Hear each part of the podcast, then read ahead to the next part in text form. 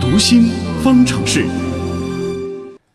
最近这段时间啊，有一封非常具有文艺范儿的辞职信是在网上热传着啊。嗯看过之后呢，很多人都会有些冲动。对因为辞职信的这个理由非常的简单，就十个字：世界那么大，我想去看看。嗯根据报道呢，写下这封辞职信的是河南省实验中学的一名女心理教师，她呢是二零零四年七月入职的，到现在呢已经工作了十多年了。嗯，有人说啊，这是一种对理想生活的向往。不过呢，也有人指出，辞职信的背后可能反映出人们普遍存在的一种心理现象，那就是职业倦怠。毕竟他工作十多年了啊。嗯那么什么是职业倦怠呢？如何摆脱职业倦怠呢？我们的编辑叶星辰采访了国家心理咨询师职业培训专家讲师张华。张老师您好，哎，你好，星辰。哎，首先能不能给我们解释一下职业倦怠它是什么概念？呃，它也就是说，上班族啊，面对工作所产生的一种身心俱疲、心理倦怠的一种感觉。也就是说，一个人啊，长期从事某种工作，在这种日复一日重复，尤其是机械单调的这种工作当中，渐渐产生一种疲惫感、困乏感啊，甚至产生一种厌倦感，在这个工作当中很难提起兴趣，打不起精神，为了工作而工作，或者说工作成了一种惯性，这样一种现象。其实很多的上班族可能都会有这样的情况，就是工作几年了之后就呃对工作没有激情了。那这个比例是不是还挺高的？对的，这个比例还是蛮高的。国家做过的一个职业调查说，大概有百分之三四十的人可能都会产生这样一种现象。比如说，有百分之七十多的人会表现出轻度的这种工作倦怠，百分之四十多的人表现出这种中度的工作倦怠，但百分之十几的人会表现出非常严重的这种倦怠。也就是说，我们几乎身边十个人当中就有一个出现非常严重的这种倦怠现象。嗯，那您刚刚说到轻度、中度和重度，呃，大概是怎么样的一个程度？这个就是会不会影响到工作本身？比如说轻度的可能会心态上，只是对工作产生一种厌烦，只是说一说；像中度上可能就表现出迟到啊，工作上旷工啊。那重度的可能就表现为甚至就无法工作，一定要辞职，一定要频繁跳槽，或者说压根儿就对工作完完全全失去兴趣，已经没办法进到单位，也影响到自己的睡眠、饮食，甚至产生一种心理障碍，这样一种病态。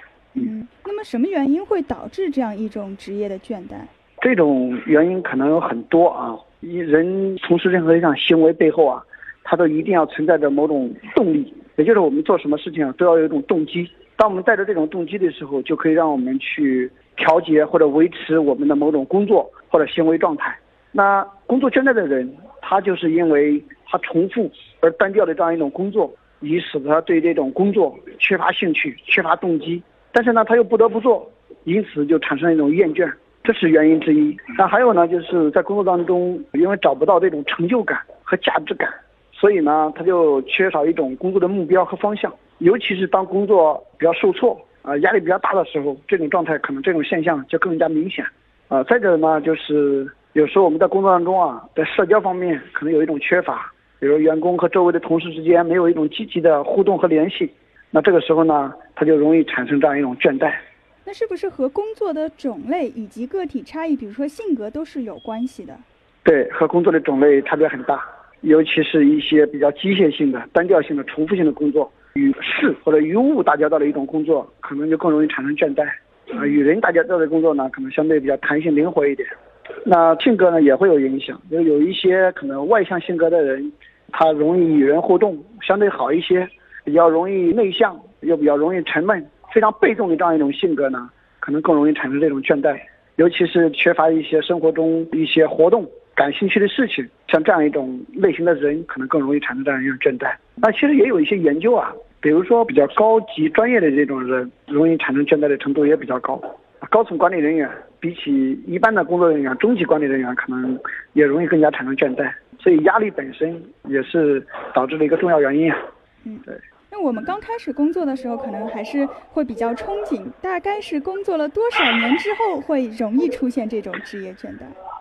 呃，就我们经常会有人说这个结婚了容易产生七年之痒，嗯工作上 也是容易产生七年倦怠。那可能呃呃时间长了，当然是容易产生那种倦怠的。但现在的人啊，可能大概别说七年，七个月都可以是已经产生了。我想这可能和工作性质本身有关系啊。嗯其实这里也回答到前面我们所说的一个原因的问题啊。进一步，如果从生理心理学上来解释的话，因为我们每一个人啊、在从事某种工作或者说去做某一件感兴趣的事情的时候，我们在大脑内部啊去用到的这种大脑皮层的细胞，有一些细胞我们用的时候它会兴奋起来，嗯那没有用到的细胞呢，它会就抑制，就是处在一种休息状态。当我们反反复复工作熟悉了之后，按理说应该是呃我们工作起来更顺手了，对不对？嗯应该更开心。但是因为我们重复在用同一些这种细胞在工作，所以这种细胞呢一直处在一种兴奋状态，那以至于这种细胞可能容易产生一种疲倦感，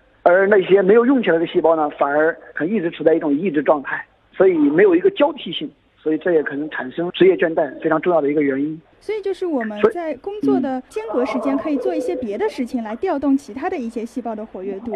对对，所以我们的工作与休息的一个平衡啊是非常重要的。我们经常在给一些企业或者一些这个工作人员就会谈到，说你看我们如果中午去吃饭，我们同样往往都是选择几点去吃，在哪一个食堂吃，在哪一个位置吃，吃什么样的东西。我们每一次下班回家了走的都是同一条路，但你有没有想过，一旦我们哪一天我们吃饭的时间与平时的饭点不一样，啊，吃的东西也不一样，或者说我回家的时候选的这个路不一样，你会发现，哎，这一天好像特别新奇，特别有趣。那这就是什么呢？这就是我们一直处在一种习惯性的重复状态，就容易陷入这种疲倦状态。我们要新发现生活或者工作的一种新的乐趣，比如说我们经常去呃换一下这个办公室的布局啊，调整一下电脑的屏幕啊、屏保啊等等等等，其实都是有可以发生很多变化的。比如说我们让桌子上的那种花花盆儿做一个相互之间的一个交互，大家轮换一下呀。包括我们不停的换一些新的衣服啊，也是可以调节心情的。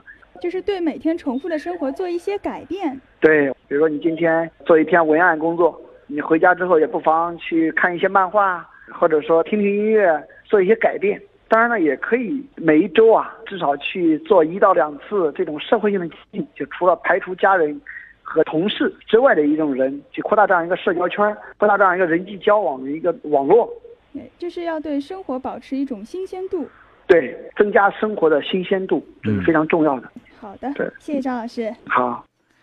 这位郑州女教师洋洋洒洒几个字，却表达出了很多现代人内心的真实想法，所以让大家忍不住去点赞转发啊。不过呢，我们当中的大多数人虽然也会有这样的想法，但也就是想法啊，因为由于种种原因不会去这么做。那为什么我们一边狂热的支持着潇洒，一边就拒绝去付出行动呢？我们来听听心理观察员、二级心理咨询师于玉兴他是怎么看待这个问题的。